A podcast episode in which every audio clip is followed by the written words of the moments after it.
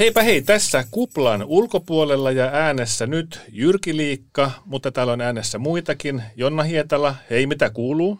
Kiitos, hyvää kuuluu. Onko Ari paikalla? Täällä ollaan edelleen. Sullekin varmaan kuuluu hyvää. Ei nyt tiedä. Sä oot niin vaatimaton aina. Hei, tänään me puhutaan lähiöistä. Millaisia kokemuksia teillä on, tai meillä on lähiöistä? No tota, mun täytyy sanoa, että mulla ei ole kauhean pitkällistä ja kattavaa kokemusta lähiöistä. Että mä oon kotosi Parkanosta ja vielä niin kuin tosi pienestä kylästä siellä. Ja sitten kun mä oon sieltä kaupungistunut, niin mä oon suurimman osan elämästäni asunut kantakaupungissa, mutta nyt viimeiset, olisiko nyt nelisen vuotta tuolla Rantaperkiössä, joka on neljä kilometriä täältä Tampereen keskustasta. Ja mä sanoisin, että en vaihtaisi enää. Et musta ei kyllä enää saa kantakaupunkilaista. Et mä nautin siitä, siitä tota lähiön rauhallisuudesta ja äh, helppoudesta, etenkin näin lapsiperheellisenä, niin ihan esimerkin tasolla voin sanoa, että esimerkiksi mun eskarilainen viime kesänä, niin mä harvoin näin häntä kotona, kun hän siellä paineli semmoisen tyttöporukan kanssa kahdeksan tuntia päivässä ulkona ja se Oho. turvallisuuden tunne, mikä siinä niin kuin, siis pystyy hyvillä mielin, hyvillä mielin päästään lapset vaikka pihalle. Ja, ja sitten kun mä ajattelen, että, että no meidän, mun lapset käy keskustassa koulussa, mikä on meille helpoin ratkaisu, koska me käydään itse keskustassa töissä, mutta että siellä on kuitenkin kouluja, uusi iso koulurakennus, siellä on kirjasto, siellä on kaikki tämmöiset perusruokakaupat sun muut ja sitten taas Partola on siinä lähellä, että mä en, mä en niin näe syytä, että miksei siellä olisi ihmisen hyvä olla. Sä kyllä kehut aika valtavasti lähiöitä. Ari, kehutko säkin lähiöitä nyt? Niin, no mä itse asun siinä Härmälässä kanssa sama palopiirissä, on, on sellainen tyytyväinen, mutta mä asun sitä ennen tuo Tammelassa, niin on mulla vähän sellainen ikävä, että Tammela ja Kaupin niitä lähimaastoja. Että mä oon vähän ehkä itse semmoinen henkisesti semmoinen niin suurkaupunki-ihminen, että mä tykkäisin asua niin kuin New Yorkissa tai semmoisessa, missä mä koen, että mä saisin olla siellä enemmän rauhassa, että siellä saa olla jokainen oma ihan itteensä, eikä tarvitsisi niin olla semmoinen niin kuin, kokea semmoista, mutta mun vaimo on tuota Mäntästä, ja hänelle taas niin kuin tämä Tampere vähän ehkä vähän liian iso kaupunki, ehkä nyt sopivan kokoinen kylläkin, mutta ehkä näissä Tampereen lähissä on se hyvä puoli, että ne on sellainen kaikki ihmisen kokoisia lähiöitä, että me demarit ollaan siinä onnistuttu kyllä. Ja ne on myös lähellä, siis jos mä ajattelen niin kuin vaikka Rantaperkiö, niin mullahan kestää sieltä tulla keskustaan semmoinen, jos mä nyt autolla tuun, niin viisi minuuttia mm. kävellen 40 minsaa. Ei paljon mitään. Ei, ei paljon mitään. Äh, mulla on tota, äh, Hervantaan liittyen sellainen äh, nuoruuden kokemus. Vuonna 1979 mä ostin Eppu Normaalin single-levyn, jonka A-puolella on Mekin tehtiin rakkautta. Ja tota, sitten sen single-pussin takakannessa lukee, että kannen tekstauksesta vastasivat Hervannan koulun ensimmäisen luokan oppilaat. Ja minä nuori mies, miehen alku muhoksella ihmettelin, mikä on Hervanta? Mutta myöhemmin, myöhemmin se on tullut mulle selväksi, koska sitten kun mä muutin Tampereelle opiskelemaan, niin mähän asuin ensimmäisen vuoden Hervannassa opiskelijan katu, oliko se 72. Mutta hei, me, me emme ole täällä pelkästään kolmistaan, tai olemme täällä kolmistaan, mutta meillä on yhteys, meillä on yhteys Pia Viitaseen. Hei Pia. Moi moi, kuuluuko? Kuuluu. Ää, aluksi haluaisin tietää, tai me haluaisimme tietää, jos katsot eteesi, niin mitä näet? No tota, hervantaa näen. Tosin näen myös oman olohuoneen, sieltä tulee hiihtoa televisiosta muuten näen Simo Kissan, joka tuli jälleen kerran mun kanssa tekemään etätyötä tähän koneen ääreen. Ja sitten kun mä katson ulos, mä näen erittäin lumisen hervannan. Että, että ihan oman takapihan mä asun rivitalossa täällä täällä ja tota, ihan tykkään kovasti olla hervantalainen. Hienoa. meillä on toinenkin vieras langan päässä. Pekka Salmi, hyvää päivää.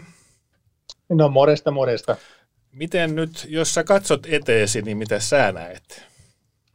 No mä näen meidän, meidän talon takapihan, lumisen, lumisen takapihan ja, ja tota, siellä näkyy myös toi naapurin tuommoinen jonkinnäköinen pressukatos ja sitten tuommoinen ruosteinen tynnyri tuolla takapihalla.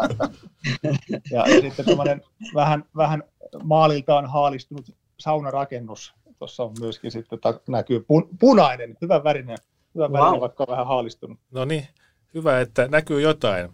Hei tota, mm, ennen kuin puhutaan lähiöistä tarkemmin, niin tota, äh, haluaisimme täällä tietää, että kun Pia, sä oot nyt kuudennen kauden valtuutettu ja Pekka, säkin oot ollut kolme kautta valtuustossa, Kyllä. niin tota, millaista oli aloittaa valtuustoura silloin, kun te sinne päädyitte?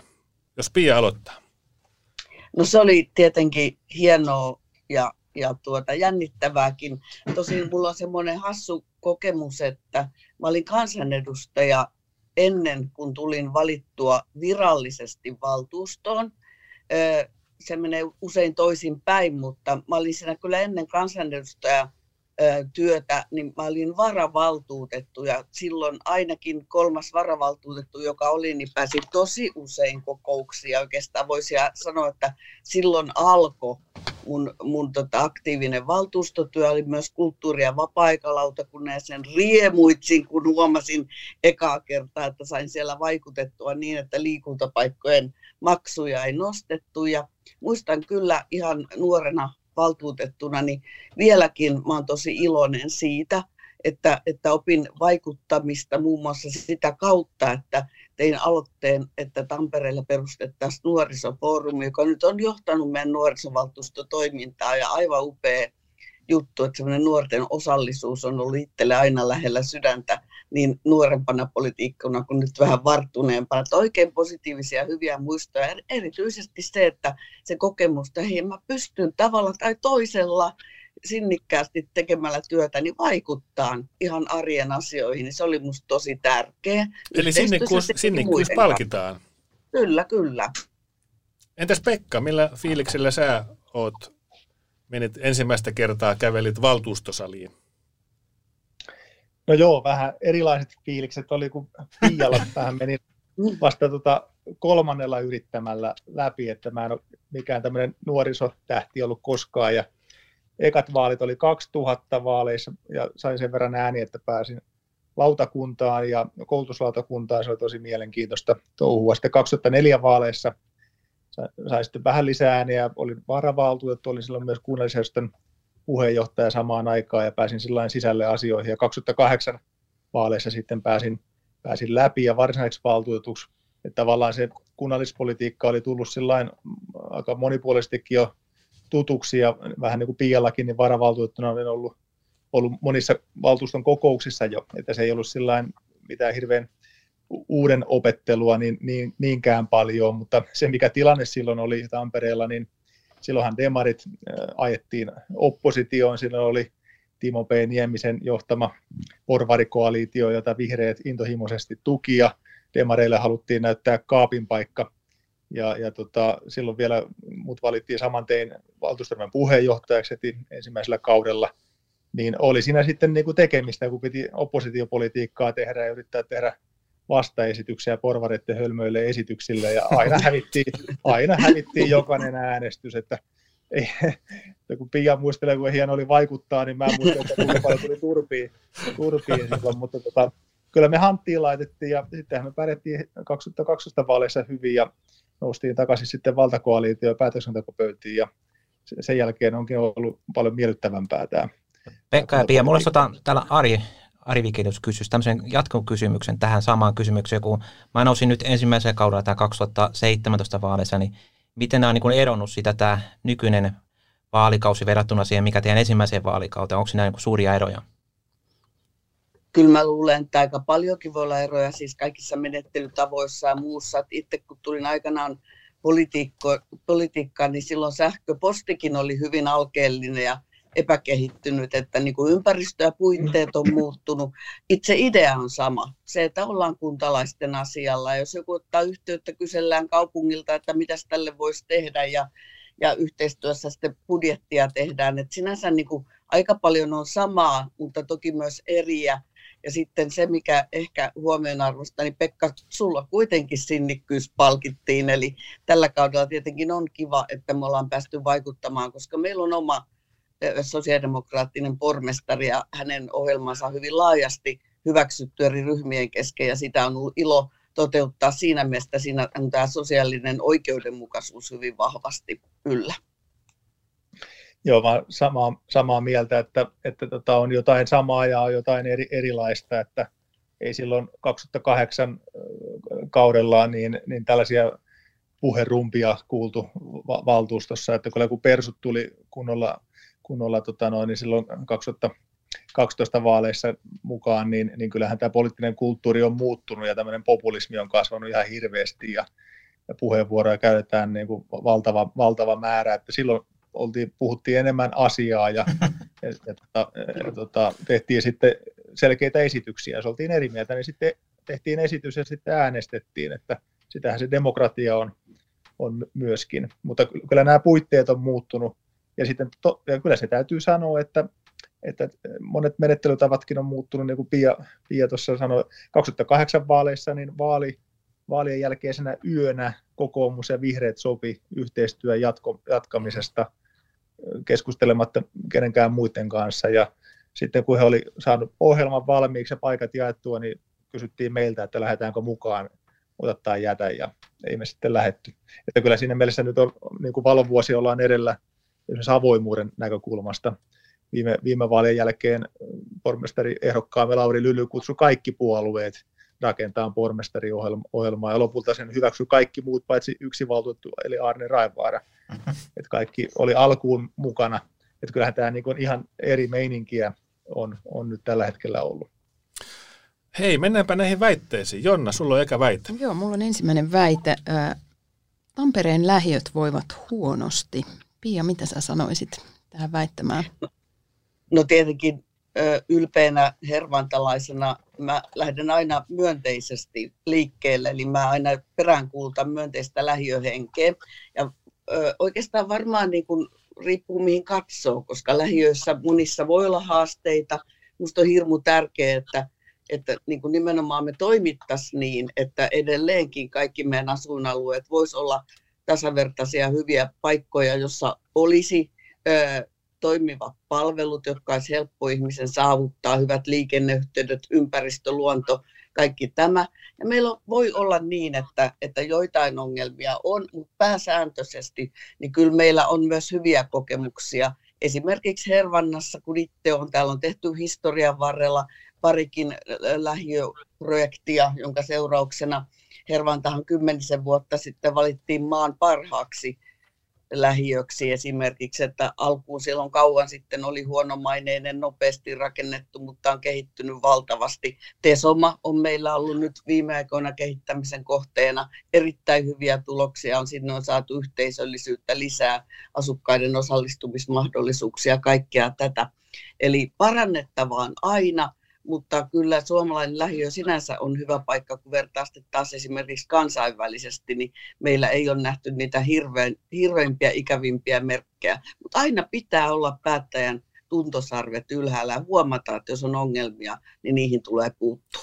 Pia, hei, tuossa tota, mainitsit, että, että tota, joitain ongelmia on, niin tota, ää, mitä ne ongelmat lähiössä niin tänä päivänä ovat? No aika usein tulee semmoinen, niin kuin riippuen ihan kun lähiöitähän on hirveän monia, että, että, että niitä ei niin kuin voi sanoa, laittaa yhden muotin alle. Mutta usein on niin kuin semmoista palautetta, mä hyvin paljon kiertänyt eri ä, alueilla Suomen lähiöitä, asuntoministerinä olin niin sanotusti lähiöministeri, että kävin ihan lähiökierroksilla ja juttelin tosi paljon asukkaiden kanssa. Niin aika usein oli oli sitten sen kaltaista, että jos oli vaikka haastetta asujamiston suhteet, väki oli vähän vähentynyt, niin sitten tuli huoli siitä, että miksi meiltä joku lähipalvelu lähti vaikka pois. Ja siksi niin kuin musta on tärkeää, että pitäisi pitää se oma asuinalue tai kaikki asuinalueet sillä tavalla elinkelpoisena, että siellä olisi hyvät peruspalvelut, hyvä koulu, ja se on niin kuin meille demareille varmaan siitäkin kohta mainitaan, niin esimerkiksi me ollaan tehty paljon työtä sen eteen, että jokainen koulu olisi hyvä koulu. Ja jos on haastetta, niin sitten sinne vähän lisää resursseja ja, ja nyt ollaan just tuotu aktiivisia esimerkiksi tuon Pohjois-Hervannan koulun rakennuksen suhteen ja tällaista niin kuin työtä, niin, niin näin mä sen näen, että ne voi olla eri asteisia, jos ongelmia on. Mutta sen haluan sanoa, että se mikä musta oli hienoa, kun juttelin ihmisten kanssa, niin vaikka onkin joitain kehitettäviä asioita, asioita, mitä pitää ihan oikeasti turvata ja tehdä työtä sen eteen, niin silti ihmiset olivat niin lähtökohtaisesti ylpeitä omista asuinalueista. Ja mä näin että pitää ollakin mahdollisuus ja oikeus jokaisella ö, ylpeänä käyskennellä miellyttävässä ympäristössä omalla alueella ja se vaatii työtä ja siihen demarit on aina valmiit. Hyvä. Hei Pekka, miten tämä väite? Tampereen lähiöt voivat huonosti. Miten sä kommentoit tähän? No, en, en voi kyllä mitenkään niin kuin allekirjoittaa tuollaista väitettä, että itse olen koko elämäni lähestulkoon asunut, asunut lähiöissä, pari, pari vuotta Kalevassa toki opiskeluaikoina, mutta on lähtöisin Lentävän niemestä, sitten on, muutettiin tulevan vaimon kanssa yhteen, niin asuttiin Peltolammilla ja nyt täällä Haukiloma Ikuri-alueella sitten a, a, niin kuin tässä viimeiset 15 vuotta, 20 vuotta suurin piirtein. Ja, ja tota, muistan Lentävän niemessä, niin kerrostaloalueella vietin lapsuuteni. Siellä oli paljon isoja taloja ja asfalttia, mutta se mikä oli hienoa Lentävän niemessäkin, oli se, että metsää ja luontoa oli paljon ympärillä. Että ei tainnut olla tota noin, niin meidän, meidän rapun ovelta kuin parikymmentä metriä lähimpään metsää ja siellä, siellä seikkailtiin ja muistan, että siellä oli tämmöinen iso kivi, kivi ja tota, kolmenvuotiaana, niin ne, jotka pääsi sinne kiven päälle kiipeen, niin oli sitten, pääsi mukaan piireihin. Pääsitkö sä kivelle? Ja, Pääsitkö sä Pekka tota, kivelle? Kyllä, kyllä mä taisin sitten lopulta päästä, päästä sinne sitten ainakin avun, kavereiden avun myötä ja sitten vanhemmin, kun on katsellut sitä kiveä, niin ei se niin kovin iso enää olekaan. Mutta tota, silloin kaikki oli, kaikki oli iso, että, että kyllähän meillä tästä tietenkin voisi puhua hyvinkin pitkään niistä kaikista toimenpiteistä, mitä tässä niin kuin on, on tehty, tehty, mutta meillä on lähiöissä paljon niin kuin hyviä puolia ja y- yksi on niin kuin esimerkiksi mikä täällä Tesoman alueellakin näkyy, niin on nämä to, tosi upeat niin kuin liikuntamahdollisuudet, virkistysmahdollisuudet. Ja niin kuin Piakin tuossa viittasi näihin, näihin julkisiin palveluihin, niin niitä on laitettu nyt urakalla kuntoon ja kaavoituksen myötä on tullut täydennysrakentamista ja, ja tämä vähän ehkä vielä joku viisi vuotta sitten niin aika nuhrusenkin näköinen Tesoman keskusta on pessyt kasvonsa ihan täydellisesti. Mutta että kyllä siinä vaaditaan tämmöisiä niin kuin politiikkatoimenpiteitä. Nämä asiat ei ikään kuin itsestään niin kuin mene eteenpäin, vaan tarvitaan niin kuin selkeitä päätöksiä, että asioille ihan oikeasti jotain tehdään. Pialla oli joku kommentti tuohon. Ei, kun piti vaan sanoa, että mun mieheni on myös aikana ollut peltsujätkä, että pitää kysyä häneltä, että onko se kivi ollut hänenkin aikana. Että onko tämä joku tämmöinen ikoni, mikä siellä on, täytyy mennä kokeilemaan. Käykää tänä illalla sitten kaikki yhdessä. Siis kyllähän nyt, tässähän on nyt niin, että koko valtuustoryhmän täytyy käydä katsomassa sitä kiveä. Seuraava kokous kivempää. Kyllä, kyllä. Hei, se oli, se oli siis lentävän niemessä eikä missään peltolamalla. se ei ole pel- Siellä on ihan eri kivet kuule. Siellä on toinen kivi. Mutta kyllä mä luulen, että näitä kiviä riittää täällä mestissä. Mutta tota, vielä yksi, yksi pointti tästä, että voivatko lähiöt huonosti, niin katsoin tuossa näitä rikollisuustilastoja, niin 2015-2018 Tesoman alueella, joka siis ei pelkästään tämä ydintesoma, vaan just tämä Ikuri, Haukiloma, Lamminpää, Rahola, Tohloppi, niin omaisuusrikosten määrä on puolittunut. Siis puolittunut. Mm-hmm. Mm. Että, että tota, et, et, kyllähän, niin kuin, et kyllähän lähiöt on paljon mainettaan parempia. Että niitä ongelmia ehkä oli silloin joskus 70-80-luvulla, kun paljon ihmisiä muutti uusilla asuinalueilla, paljon lapsiperheitä, jotka tuli ehkä tuolta maaseutumaisista olosuhteista yhtäkkiä niin kuin tänne betonin ja asfaltin keskelle, niin mm. silloin ehkä oli, oli niitä ihan oikeastikin oli tällaisia ongelmia, mutta ne, ne ajat on kaukana takana. No se oli silloin, kun sä olit nuori silloin. Joo, mäkin muistan, mäkin hei, muistan siis semmoisenkin asian, meillä oli tämmöisiä niin taloyhtiön lasten välillä tämmöisiä käpysotia. Me, joo, ihan oikeasti. Meillä oli kaiken maailman kilvet ja miekat ja käpyjä ja siellä siis kymmenittäin porukkaa niin kuin heitteli toisiaan kävyillä ja hakkas kepeillä ja muuta. Että, siis en mä tiedä, mitä sekin niin kuin ilmensi tavallaan silloin, mm. mutta ei niin kuin nykyään semmoisia juttuja kuule eikä näe. No nykyään Minecraft-sotia. Jonkinnäköistä, jonkinnäköistä oirehtelua sekin varmaan oli. Niin. Pia tuossa tota mainitsi aikaisemmin, että tuollaisen hyvinvoivan lähiön yksi tällainen äh, ehkä peruspilari on se yhteisöllisyys, mitä siellä Tesomassa, Tesomallakin nyt on sitten harjoitettu. Niin mit, mitkä ne keinot on, miten niistä lähiöistä tehdään yhteisöllisiä ja miten, miten lähiön asukas pääsee mukaan siihen toimintaan?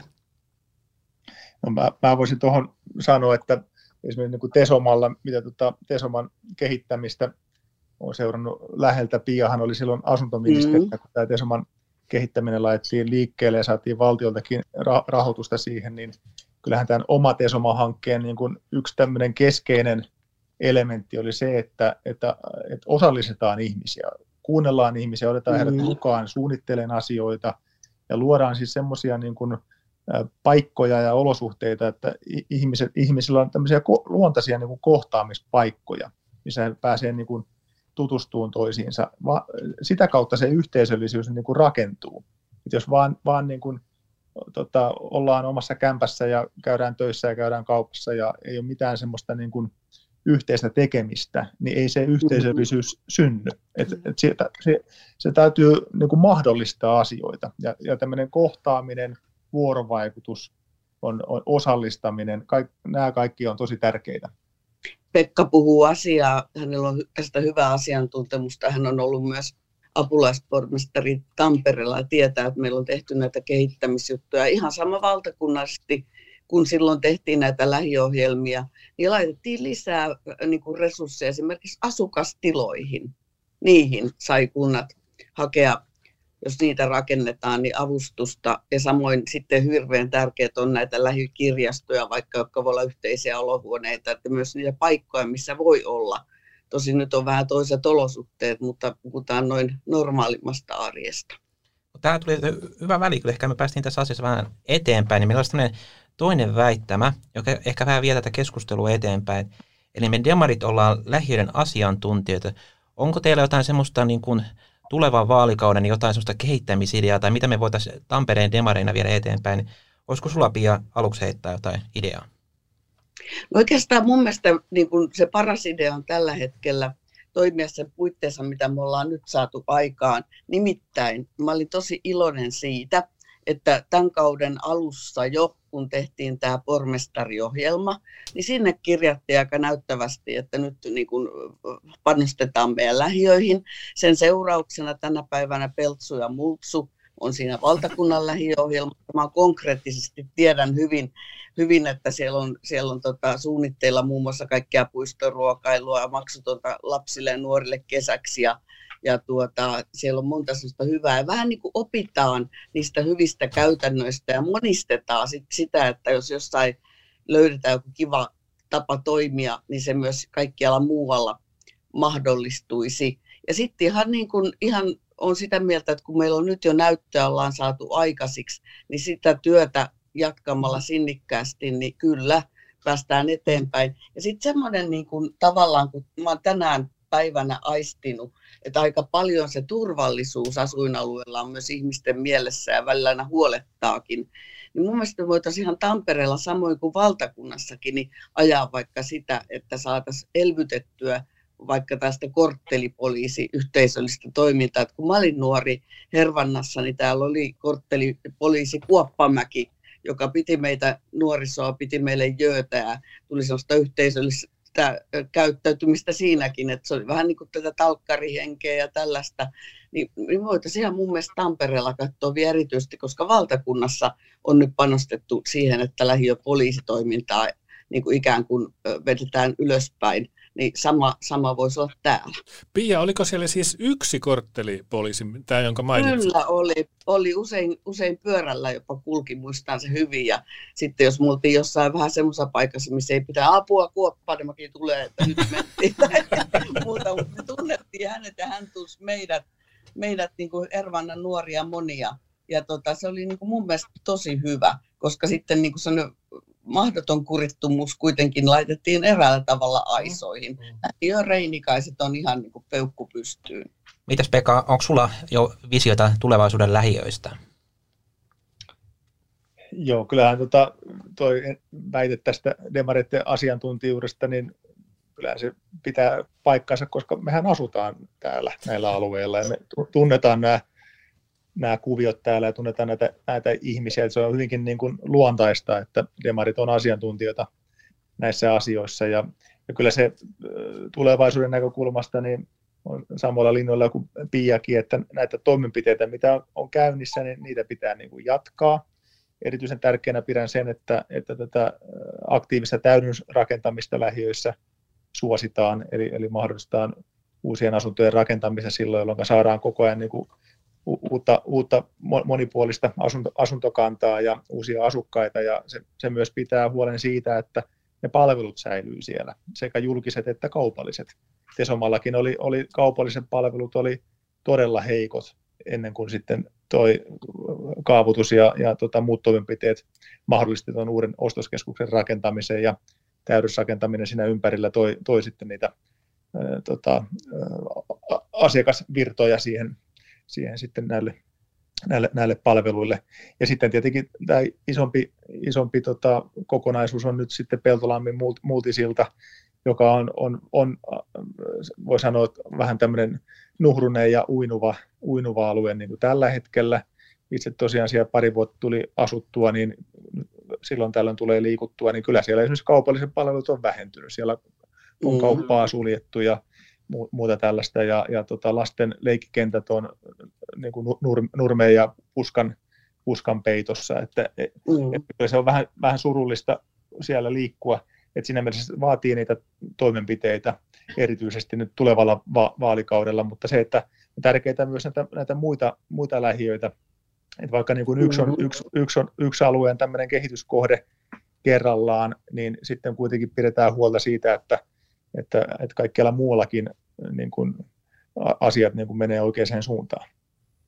Ja sitten mitä Pia jossain puheenvuorossa puhui tästä näiden koulujen lisäresurssoinnista, niin tätä niin sanottua alueellista lisärahaa, niin sitä pitäisi saada lisää. Eli me, me, meidän pitäisi pystyä niin kuin seuraavalla vaalikaudella osoittaa nimenomaan niille kouluille, joilla on haasteellisempaa oppilasaineesta, niin, niin tota, enemmän resursseja, että sinne saadaan enemmän opettajia, koulunkäynnin ohjaajia ää, ja tota, oppilaan ohjausta ja muuten, muutenkin tällaista tu- tukea niin kuin enemmän.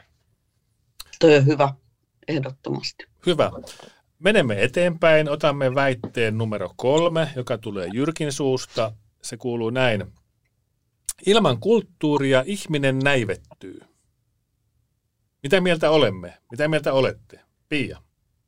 No mun mielestä toi on kyllä sinänsä tärkeä, hyvä väite, koska kyllä me kaikki tykätään kulttuurista tosi paljon. Eli siis ajattelin ihan ihmiset narkee niin monta kertaa, kuinka tärkeä voi olla se mahdollisuus, että sä käyt kirjastossa tai, tai niin kuin mä joskus miettinyt, että hei, kuinka tyhjä olisi maailma, jos ei siellä olisi musiikkia ja kirjoja ja teatteria ja elokuvia ja kaikkea tätä. Että kyllä, kyllä niin kuin ihminen tarvitsee sitä hengenravintoa myös. Ja, ja mä näen aina usein mielelläni niin, että, että sen kulttuurin täytyy nimenomaan nähdä niin, että kaikilla on oikeus siihen kulttuuriin, että, että se on niin kuin jokaisen oikeus, se on niin hieno asia. Ja esimerkiksi mä olen hirveän tyytyväinen siitä, että kun Tampere nyt hakee tätä kulttuuripääkaupunki mahdollisuutta, niin sielläkin semmoinen mun mielestä yksi aika keskeinen teema on se, että kulttuuri kuuluu kaikille ja kaikki pääsisi helposti osalliseksi niihin, niihin tota, palveluihin. Mitäs meitä Pekka? Joo, anteeksi nyt vaan, vaan mutta nämä teidän väitteet, nämä ovat aika helppoja kyllä. Että ei tarvitse hirveästi Pekka tyylittää taas.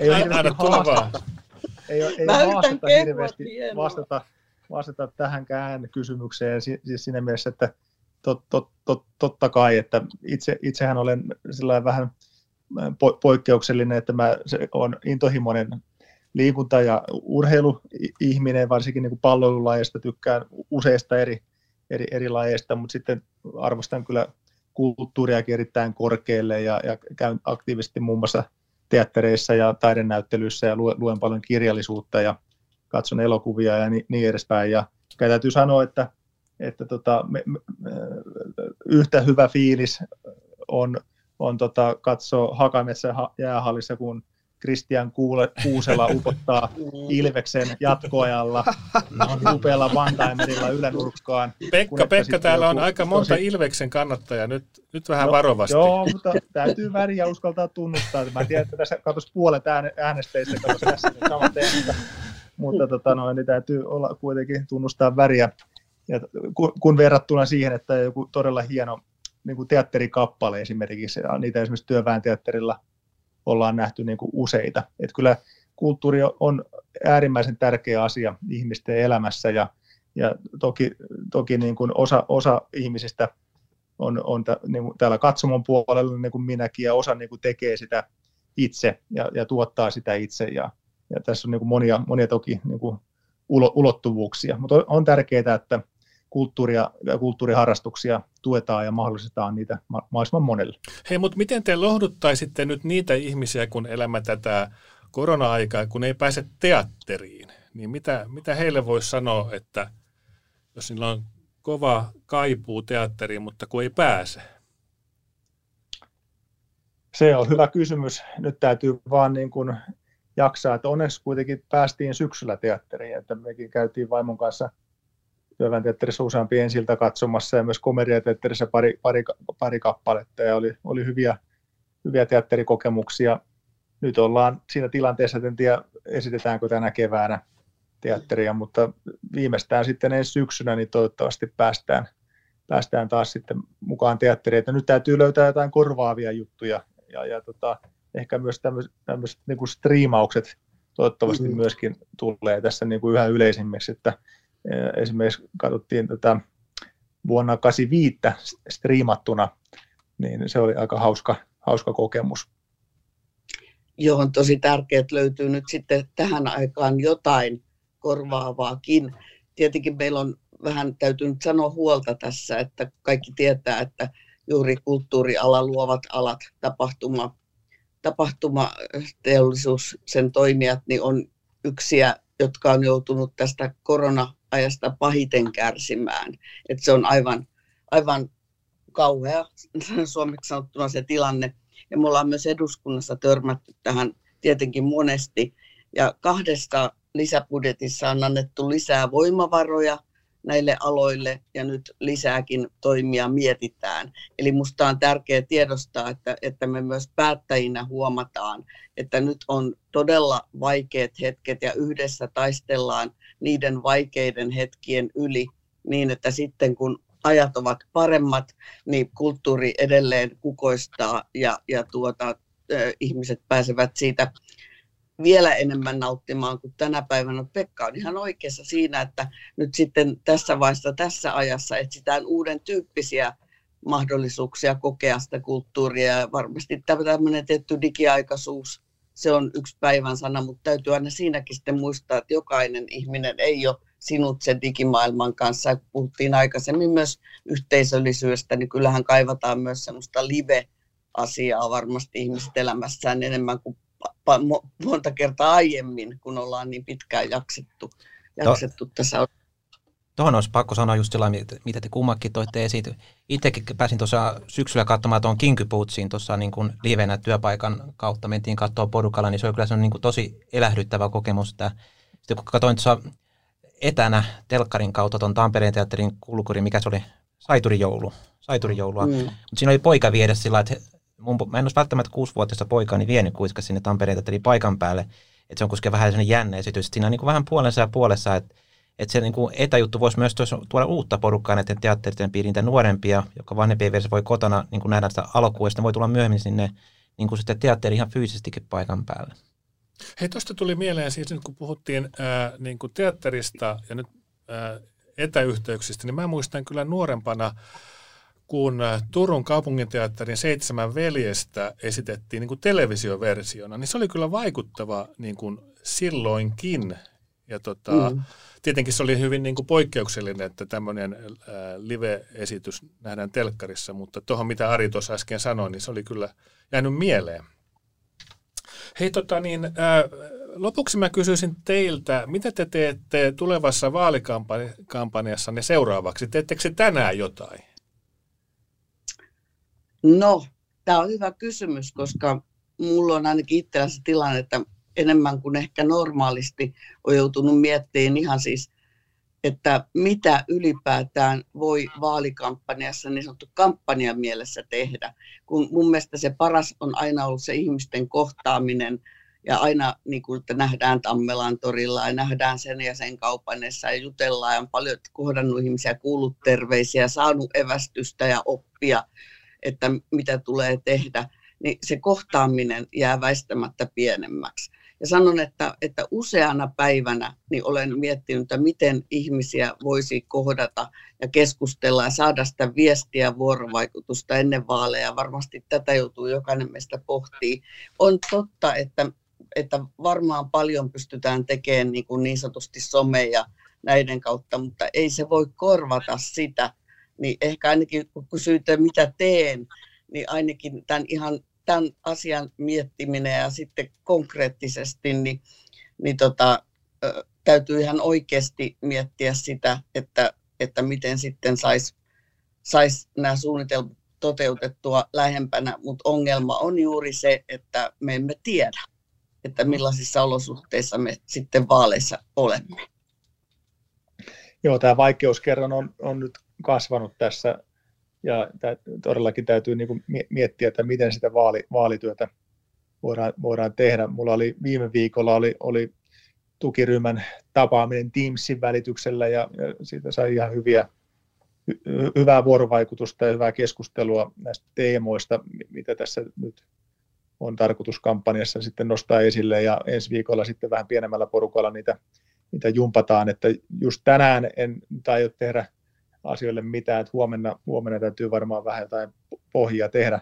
Tänään on itse asiassa vaimoni äh, Terhin nimipäivä, ja olen hänelle Onnea, tarjoamassa nyt kylpylä, kylpyläpäivän ja sitten vie hänet syömään. Että no niin. wow. Tänään täytyy nyt muistaa vähän vaimoakin huomioida. Hyvä. Hei, kiitoksia, kiitoksia Pia ja Pekka. Paljon kiitoksia. Kiitos. Mukava, kun tulitte vieraksi. Hyvää keskustelua. Niin. Hyvää lauantai Kiitos teille. päivän jatkoa. Kiitos samoin, samoin sinne. Kiitoksia.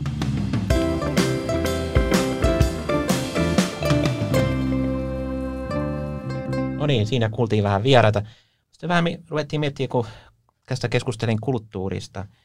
Onko teillä Jonna ja Jyrki mitään semmoista näyttelyä, mikä te nyt haluaisitte mennä? Mä tiedän, mutta sano Jonna ensin. Tota, Joo, mä, jos, jos nyt tota olisi paikat kaikki normaalisti auki, niin mä lähtisin Helsinkiin kattoon Vivian Mayerin valokuvanäyttelyä. Missä se menee? Olisiko se ollut valokuvataiteen museossa? Okay. Mutta sitä olisin halunnut mennä kattoon. Mutta jotenkin tässä niinku keskustelussa kulttuurista, niin tota, mä monesti tämmöisenä itse niinku työläisperheen lapsena ja muistan ehkä semmoisia kokemuksia, että miten se kulttuuri sanana oli duunarille aika pelottava, että miten sitä saataisiin niin kuin helpotettua sitä kynnystä ja ihmisille paremmin tiedoksi, että se kulttuuri on läsnä kaikkialla, että se on tuolla graffitissa tai se on, se on vaikka äh, jossain rap-lyriikassa, että sen ei tarvitse kaiken olla niin korkealentosta ja korkeatasosta, että päästä siitä arvottamisesta, että onko opera arvokkaampaa kuin jääkiekko. Toi on hyvä pointti, koska siis kuten sanoit, niin kulttuuriahan on kaikkialla ja kaikki on kulttuuria. Ehkä tässä on taustalla se, että tota, jossain niin kuin lehdistössä, kun siellä arvioidaan operaesityksiä, taidenäyttelyitä ja kirjallisuutta monenlaista, niin sitten se niin kuin tavallaan jääkin siihen, että siinä ei niin kuin lähdetäkään niin kuin, ää, kovin laajolle, laajolle vesille hahmottamaan sitä, vaikka kyllä pitäisi. Joo, ja mä keskustelin juuri tällä viikolla mun, mun yhden toimittajakollegan kanssa tästä, että, että minkälaista vaikkapa Hesarin kulttuuritoimituksessa tällä hetkellä, tällä hetkellä minkälaista se meininki on. Ja tietenkin niin kun tullaan sielläkin siihen, että maailma muuttuu ja kaikki ei enää, niin kuin joku opera ei voi olla enää se määrittävä tekijä kaikille, että mikä on sitä alempiarvoisempaa. Ja se on musta ihanaa niin kuin mennä sen yhteiskunnan mukana ja, ja opetella kattoon sitä, sitä maailmaa muiltakin kanteilta. Mm. Kaipaamme siis vähän niin kuin kaikki kulttuuri, mitä Pekalla ja Piallakin tuli. Et Mä uskon, että vähän niin väsymishetki on suomalaisilla tällä hetkellä. Että, että niin kuin vähän kaivataan sellaista niin kuin mielenlepoa, kun koko ajan vähän tästä poikkeustilannetta, että odottaisiin päästä pois, niin varmaan on tosi mahtavaa kaikilla hetki sitten, kun päästäänkin yhtäkkiä kaikki tuonne, jo kaikki paikat täytyy, Hakametta täytyy, Tampereen työväen teatteri täytyy, Tampereen teatteri täytyy, niin mä on aikamoisen karnevaalimeininki kyllä sitten, että sitä ootellessa kyllä. Kaikki on joka paikassa. Mutta tuossa keskustelin viime viikolla erään freelance-näyttelijän kanssa, tai näyttelijöiden kahden kanssa, niin nehän oli huolissaan nyt siitä, että kun kaikki esitykset, joita on pitänyt olla, niin siirtyy ja tulee niin kuin myöhemmin. Ja tavallaan freelancerin kannalta se kestää vielä pitempään niin kuin päästä, se kestää vielä seuraavan vuoden se, että ne saa niitä töitä, koska – se patoutuma, mikä nyt on tulossa seuraavaksi, niin se, mm. se, se kestää taas tietyn aikansa, ja mä en ollut ajatellut lainkaan tätä. Mm. Mutta se, mitä mä haluaisin mennä katsomaan, mitä mä menenkin katsomaan, jota saa mennä katsomaan, niin tota... Ja niin tälläkin hetkellä voi mennä. Kyllä. Saara Hillenin taidemuseossa on Kari Vehosalon äh, taidenäyttely. Okay. Niin tota, mä odotan siitä tosi paljon ja, ja nimenomaan se, että pääsee tilaan, jonne ne työt on ripustettu ähm, niin kuin millin tarkasti ja katsoja ystävällisesti silleen, niin katsoja voi keskittyä siihen teokseen, eikä se tarvitse miettiä, että onko, onko tuo nyt liian alhaalla vai liian ylhäällä tuo teos, vaan voi katsoa sitä teosta, koska ymmärsin, että Kari Vehosalo on hyvin tarkka tässä ripustuksessa, ja mm. sehän palvelee meitä katsojia to- tosi ja. tarkasti. Hei, mutta kuplan ulkopuolella oli tällä kertaa tässä, vai mitä? Kyllä Oli ihan mukava jakso, saatiin vähän kuulla lähiöistäkin. Mennään eteenpäin ensi kerralla. Yes. Kiitoksia. Kiitti, moi. Moi.